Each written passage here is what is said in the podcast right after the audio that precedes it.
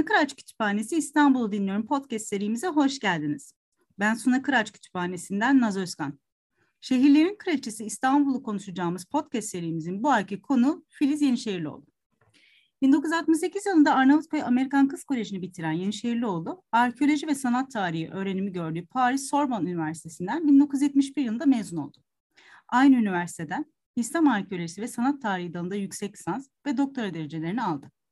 1975-86 arasında Hacettepe Üniversitesi ve öğretim görevliliği yaptı.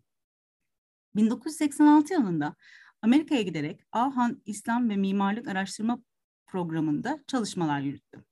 1990 yılında Hacettepe Üniversitesi'nde profesör olan Yenişehirlioğlu, akademik yaşamını Osmanlı sanatı ve mimarisi dersleri vererek sürdürdü. 1995-98 arasında İngiltere'de Cambridge Üniversitesi Şarkiyat İncelemeleri Fakültesi'nde konuk öğretim üyesi olarak bulundu. Türkiye'ye döndükten sonra 2003 yılında Hacettepe Üniversitesi Arkeoloji ve Sanat Tarihi bölümünde ders verdi. 2003 yılında geçtiği Başkent Üniversitesi'nde Güzel Sanatlar, Tasarım ve Mimarlık Fakültesi'nde kurarak dekan oldu. Profesör Yenişehirlioğlu 2014 yılında Koç Üniversitesi Arkeoloji ve Sanat Tarihi bölümünde öğretim üyesi olarak üniversiteye bağlı VEKAM direktörlüğünü üstlendi. Akademik görevinin yanı sıra UNESCO Kültür Mirası Ulusal Komitesi üyeliği ve Anadolu Sanat Tarihçileri Derneği Başkanlığı da yapan Profesör Yenişehirlioğlu'na 1991 yılında Fransa Kültür Bakanlığı tarafından Sanat ve Edebiyat Şövalyesi nişanı, 1992 yılında ise Adelit Ristori ödülü verilmiştir. 2022 yılında Fransız Cumhurbaşkanlığı Ulusal Hizmet Şövalyeliği payesi almıştır. Tarihi dokumak, bir kentin gizemi Sof, Türkiye dışında Osmanlı mimari yapıtları, Mersin evleri, 700 Years of Ottoman Heritage, Ali Saim Ülgen çizimleriyle Mimar Sinan yapıları, Works of Architecture Sinan, Drawings by the Ali Saim Ülgen isimli kitapları yayınlanan Yenişehirlioğlu, çeşitli dergi ve kitaplara makaleleriyle katkı vermiştir. Filiz Hanım ile bugün konuşacağımız konu ise İbrahim Paşa ve At Meydanı'na diktirdiği heykellerin hikayesi. Hoş geldiniz Filiz Hanım. Hoş bulduk. Çok teşekkür ederim bu davet için. Ben öncelikle yoğun programımızdan fırsat bulup podcast serimize destek verdiğiniz için çok teşekkür ediyorum size. Sonunda bir araya gelebildik diyebilirim. İstanbul için bir araya gelinir. Koç Üniversitesi Arkeoloji ve Sanat Tarihi bölümünden podcast serimize konuk olan ilk hocamızsınız. Bu da benim için ayrı bir mutluluk kaynağı. Bugün sizinle epey bir eskilere gideceğiz. 16. yüzyıla gidiyoruz. Muhteşem Süleyman'ın yani Kanuni Sultan Süleyman'ın hüküm sürdüğü İstanbul'a. Hipodroma yani at meydanına konuk oluyoruz ve elbette Kanuni Sultan Süleyman dendiğinde akla ilk gelen isimlerden birini Osmanlı tarihinin en ünlü vezir azamlarından Pargalı İbrahim Paşa'ya odaklanıyoruz. Dilerseniz ilk sorumuza başlayalım. Tabii buyurun. Bugün Yunanistan sınırları içinde bulunan Parga yakınlarında bir köyde doğduğu rivayet edilen İbrahim Paşa'nın yolu ne zaman ve nasıl İstanbul'a düştü? Şimdi biliyorsunuz Osmanlı sisteminde bir devşirme sistemi var. Bu özellikle Balkanlardaki Hristiyan ailelerden alınan çocukların doğrudan doğruya Türkleştirilmesi ve Müslümanlaştırılması sistemini oluşturuyor. Ve bu sistem içerisinde de doğrudan doğruya yönetici veyahut da askeri sınıf olarak ilerliyorlar mesleklerinde. İbrahim Paşa da böyle bir bir e, devşirme miydi? Yoksa e, bir e, korsanlar tarafından kaçırılarak Manisa yakınlarında dur bir kadına satılan bir Yunanlı çocuk muydu yahut Arnavut muydu? Bu çok net değil e, tarihi yazılı kaynaklardan bunları e, bulamıyoruz. Tarihçiler bulamıyor. Ama e, esas önemli olan tabii bu sistem içerisinde e, herhalde e, eli yüzü düzgün, akıllı bir çocuktu ki e, bu tür çocuklar çünkü genelde saraya veriliyor, Enderun'a e, ve sarayda yetişiyorlar. E, e, şeyde damat yani daha damat değil tabii ama İbrahim İbrahim Paşa da ya o zaman Pargalı İbrahim de e, Kanuni Sultan Süleyman'ın yanına şehzadeyken arkadaş olarak veriliyor. Herhalde aşağı yukarı e, yaşları da e, benzer e, ve e, bu arkadaşlık çok derin bir arkadaşlığa neden oluyor e, ve e, uzun yıllar bu arkadaşlık devam ediyor. Dolayısıyla e, Damat İbrahim Paşa'nın e, düşüncelerine de e, Kanuni'nin e, önem verdiğini e, biliyoruz. 1526 Mohaç Savaşı Osmanlı tarihinde çok önemli bir dönüm noktası. Macaristan'ın büyük bir bölümü Osmanlı hakimiyetine giriyor e, bu savaştan sonra ve e, Vezir Azam artık oluyor bu yani bu savaştan önce zaten Vezir Azam oluyor İbrahim Paşa. Hayatı içinde ayrı bir önem taşıyor. Peki neden bu savaş İbrahim Paşa için önemli? Neden hayatını değiştiriyor? E şimdi tabii aslında e, yine Osmanlı sistemini düşünecek olursak e, bütün savaşlar e, sadrazamlar için çok önemli. Çünkü sadrazamlık payesi padişahın yerine de ona hareket etme ve padişahın gerektiğinde mührünü taşıma yetkisi veriyor. dolayısıyla sadrazamlık çok büyük bir paye e, ve çok büyük bir e, güç e, sağlıyor o kişiye. Tabii e, padişahla beraber e, bir e, fetihte bulunması e, ve e, Macaristan gibi çok geniş toprakları olan e, ve de e, Orta Avrupa'ya açılan bir ülkenin de ikisinin beraber fethedilmesi ve bu fetihte göstermiş olduğu başarılar İbrahim Paşa'nın onu e, büyük bir olasılıkla e, statü olarak da e, yükseltiyor muhakkak ki. Bu savaşın bir önemi de şu, İbrahim Paşa bu savaşa katılıyor ve savaşta Osmanlı Devleti çok başarılı oluyor. Ve İbrahim Paşa bu savaşın sonunda Budin'den Macar Kralı Matya Koivano'ya ait heykelleri, Apollon, Herakles ve Afrodit olarak bugün bildiğimiz heykelleri İstanbul'a getiriyor. At meydanında sergiliyor. Tam olarak neydi amacı burada İbrahim Paşa'nın? Ee, şimdi tabii bunu ancak e, yorumlayabiliyoruz. Ee, kendi anıları yok bu konuda. Ben şöyle e, yorumluyorum. Şimdi e, tabii bu bilgiyi biz biraz daha geç tarihli yani Peçevi tarihinden öğreniyoruz. Ve Peçevi tarihi heykellerin at meydanına getirildiği tarihten daha geç bir tarihte yazılmış. Ama Peçevi diyor ki bunları İbrahim Paşa getirdi çünkü bunlar garip ve acayipti diyor. Şimdi garip ve acayip terimleri Osmanlı yazarları tarafından çok kullanılıyor. Bu aslında günümüzde tanıdığı, günümüzde verdiğimiz anlamlarda değil, e, tam tersine o dönemde e, bunların ne kadar ilginç olduğu, farklı olduğu, başka bir kültürden geldiğini vurgulayan terimler bunlar. Bir şey acayip ve garipse o demek ki e, Osmanlı'nın ilgisini çekiyor e, ve bir e, başka kültürden gelen anlaşılması gerekli bir veri haline geliyor diyorum ben. Şimdi İbrahim Paşa da bu heykelleri hipodroma kendi sarayının önüne diktirmek üzere alıyor. Bunlar Budin Kalesi'nin kapısında duruyormuş öyle e, anlatıyor Peçevi e, ve e, sadece bunları değil aynı zamanda iki tane de büyük gümüş şamdan getiriyor. E, bu şamdanları Ayasofya mihrabının iki yanına e, koyuyor. Heykelleri de e, hipodromda kendi sarayının önüne diktiriyor. Şimdi burada şöyle bir diyelim ki e, geleneksel olarak İstanbul şehrinin hafızasında var olan bir gerçek var. O gerçek nedir? O da at meydanı ve hipodroma baktığımız zaman başka ne var orada? İbrahim Paşa Sarayı'nın önünde hipodromda ne var? Başka bizim trofi dediğimiz yani ganimet olarak e, getirilmiş olan başka e, heykel niteliğinde eserler var. İşte ta Theodosius'un getirdiği, Konstantin'in Delphi'den getirdiği e, üç başlı ejderhalı sütun var. Ondan sonra e, Theodosius'un getirdiğini e, bildiğimiz Mısır'dan e, yüksek üzerinde hieroglif taşlı obelisk var. Bunun gibi savaşlardan ganimet olarak getirilmiş eşyalar var. Dolayısıyla aslında İbrahim Paşa da bu geleneği devam ettiriyor bir yerde. Ve e, Budapeşte gibi bir e, daha doğrusu Buda gibi bir e, şehir alındıktan sonra Macaristan alındıktan sonra e, kaledeki bir e, heykeli getirip bu var olan tarihsel kronolojinin içerisine katıyor. Dolayısıyla bir yerde hem kendini hem de e, Kanuni'nin zaferini de aslında e, katmış oluyor.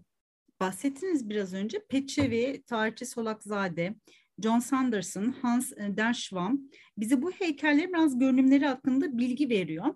Figani ise bu dönemde heykelleri tepkiyle karşılayan halkın sesi oluyor.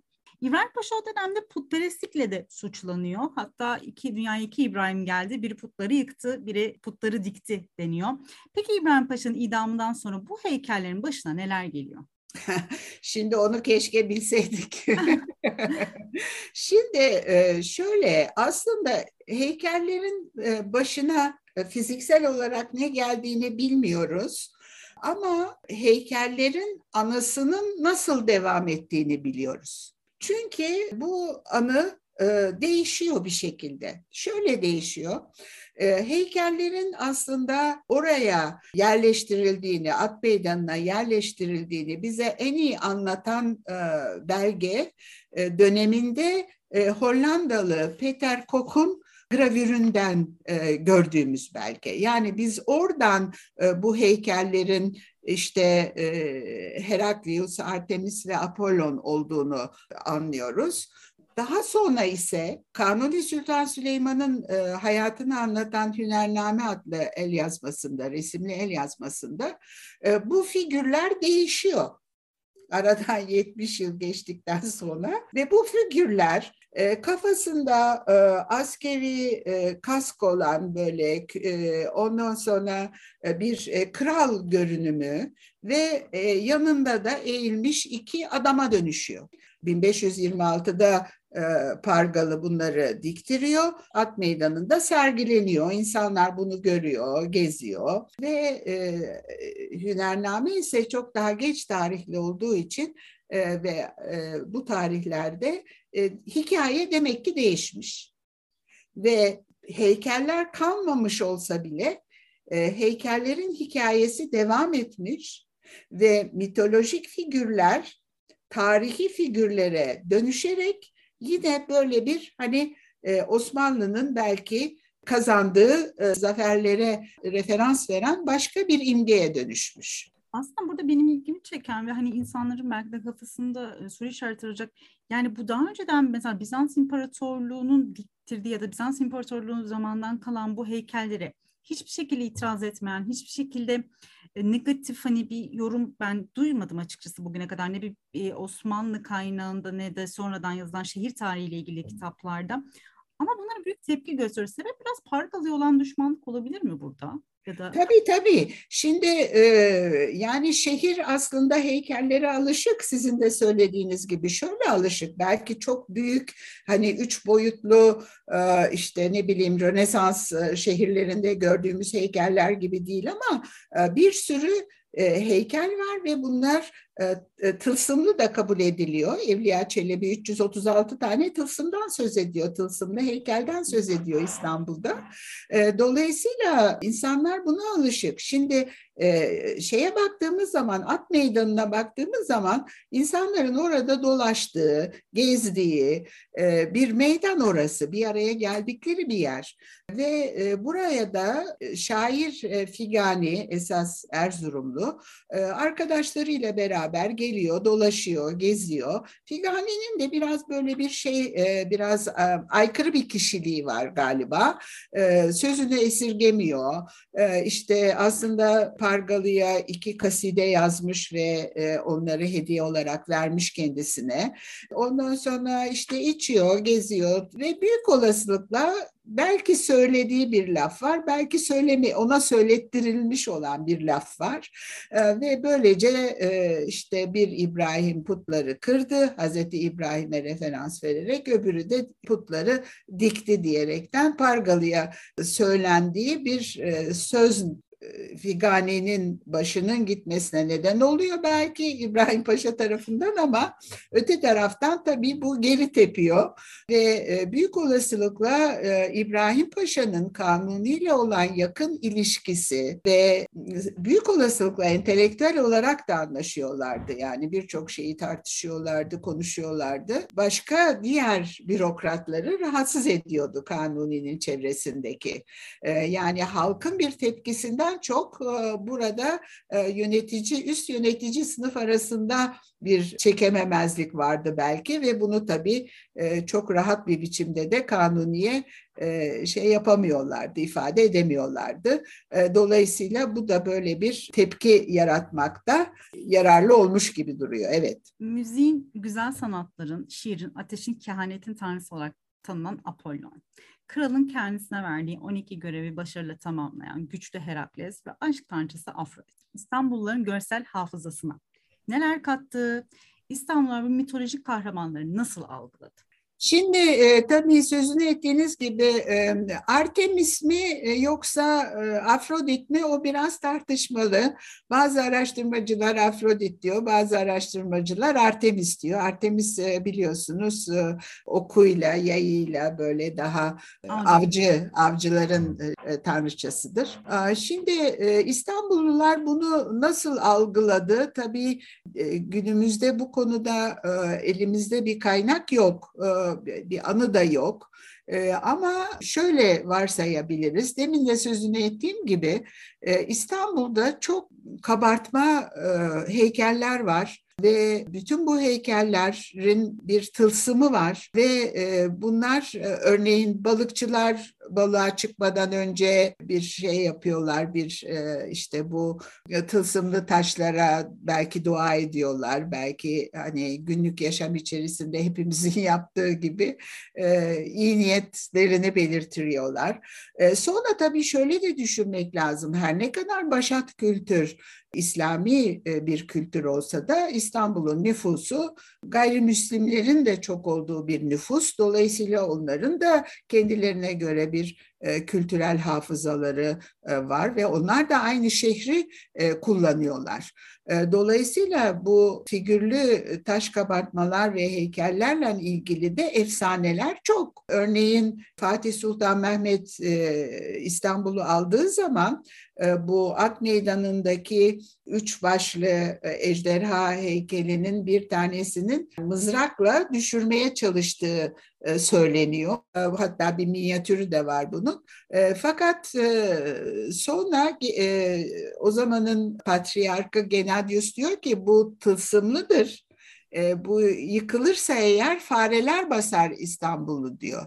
Onun üzerine hiçbir şey yapılmıyor. Hani bunlar rivayetler, şehir rivayetleri ama bunlar e, zaten e, bir e, nasıl diyelim kentlinin her kentlide var olan rivayetler. Bunlar bir hafıza mekanlarının devamlılığını sağlayan veyahut kenti sembol haline getirmiş olan kimi ögeleri önemli kılan ve dediğim gibi kentin tarihini oluşturan ögeler bütün bunlar.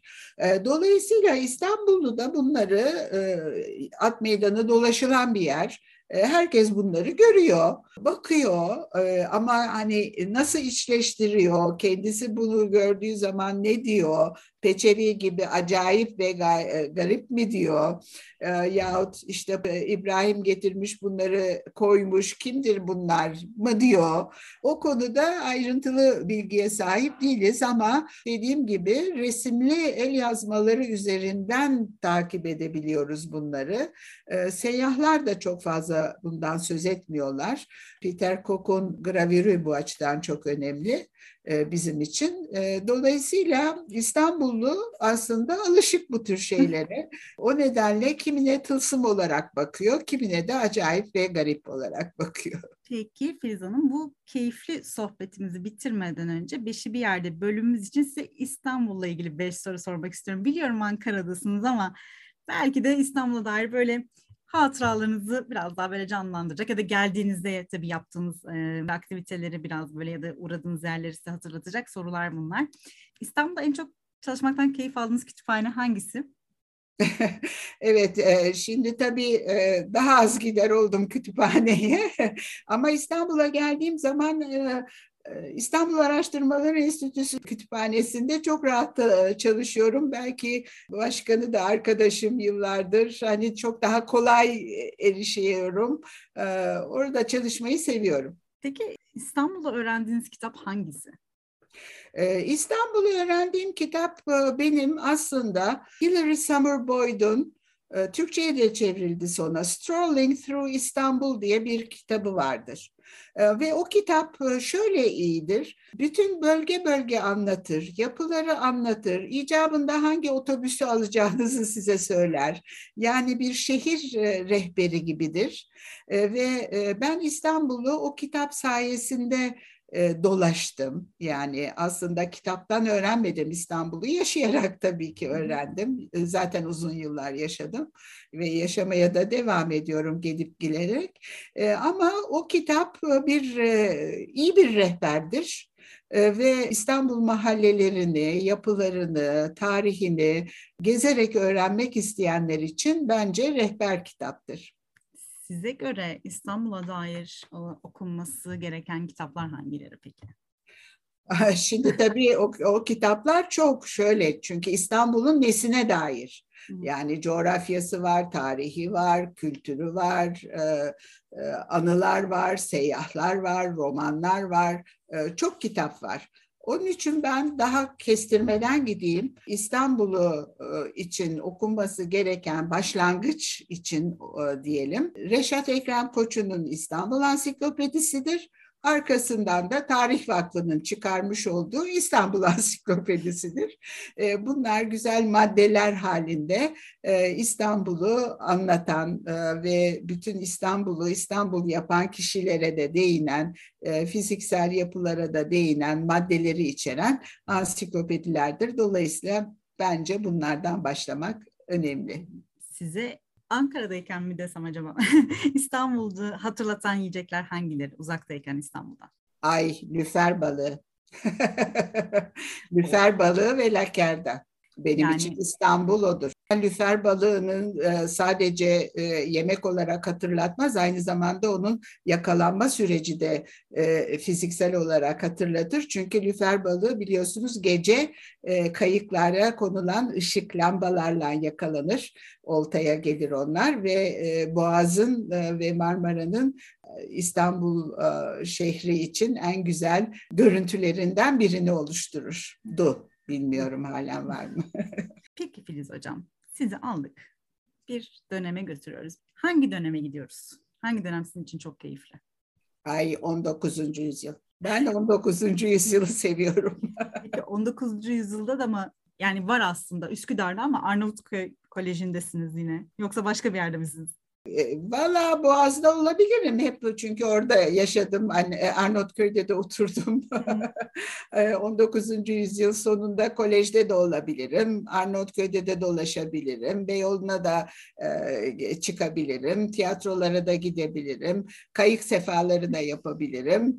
Mesire yerlerine de gidebilirim. Hepsini yaparım. 19. yüzyıl da İstanbul ayrı bir güzel bence yani. Bir ayrı bir hareketli ne bileyim. Evet, evet. Birçok şey oluyor, birçok değişiklik var. Keyifli bir dönem gerçekten. Hem öyle hem de böyle belki e, duyguların e, daha rahat yaşandığı bir dönem gibi geliyor bana. Yani e, duygular derken e, biraz böyle güzel duygular, e, bir şehri e, yavaş yavaş yaşamanın insana verdiği zevk, e, sanki bütün onlar 19. yüzyılda varmış gibi geliyor. Sevgili Filiz Hanım, sevgili Filiz Hocam, bizlere Ankara'dan sesinizi duyurduğunuz bu yayınımızda makbul iken maktul olan Kanuni Sultan Süleyman'ın vezir azamı Damat İbrahim Paşa'nın hikayesini anlattınız. Bizimle Paşa'nın Macaristan seferinden sonra beraberinde getirdiği at meydanında bulunan sarayının şimdiki Türk İslam Eserleri Müzesi'nin önünde sergilenen Yunan mitolojisinden tanrı ve tanrıçaları gösteren heykellerin İstanbul'daki maceralarını paylaştınız. İstanbul'da sergilenen ve büyük olay yaratan heykellerin İstanbulluların görsel hafızasına kattıklarından, halk arasında nasıl algılandığından bahsettiniz. Podcast serimize destek verdiğiniz için ve bu latif sohbetimiz için çok teşekkür ederim. Dilerim başka projelerde bir araya geliriz. Ben de çok teşekkür ederim. Ee, değişik bir konuyu tekrar İstanbullulara hatırlatmış olduk böylece. Ee, sağ olun. Sevgili dinleyicilerimiz, bugünkü konumuz ve kam direktörü Profesör Doktor Filiz Yenişehirlioğlu'ydu. Kendisiyle 16. yüzyıla gitti ve Kanuni Sultan Süleyman Devri Vezir Azamı Makbul İbrahim Paşa'nın sarayına konuk olduk. Hikayesinin Parka'da başladığı tahmin edilen İbrahim Paşa'nın yaşamındaki önemli olayları, Muaç Meydan Muharebesi'nden sonra bu dinden getirdiği ve sarayının bahçesini süsleyen üç heykelin İstanbul günlerini ve halkın heykellerle ilgili fikirlerini, gösterdikleri tepkileri ve heykellerin İstanbul silüetine yaptıkları katkılardan ve etkilerden bahsettik. 16. yüzyılda Muhteşem Süleyman'ın hüküm sürdüğü İstanbul'da çok uzaklardan gelen İstanbul'da dedikodu kazanlarını kaynatan İbrahim Paşa'nın heykellerine dair gerçekleştirdiğimiz sohbetimizi Spotify'dan dinleyebilirsiniz. İstanbul'u dinlemeyi, İstanbul'a bakmayı, İstanbul'u okumayı unutmayın. Bir sonraki podcastimizde görüşmek dileğiyle.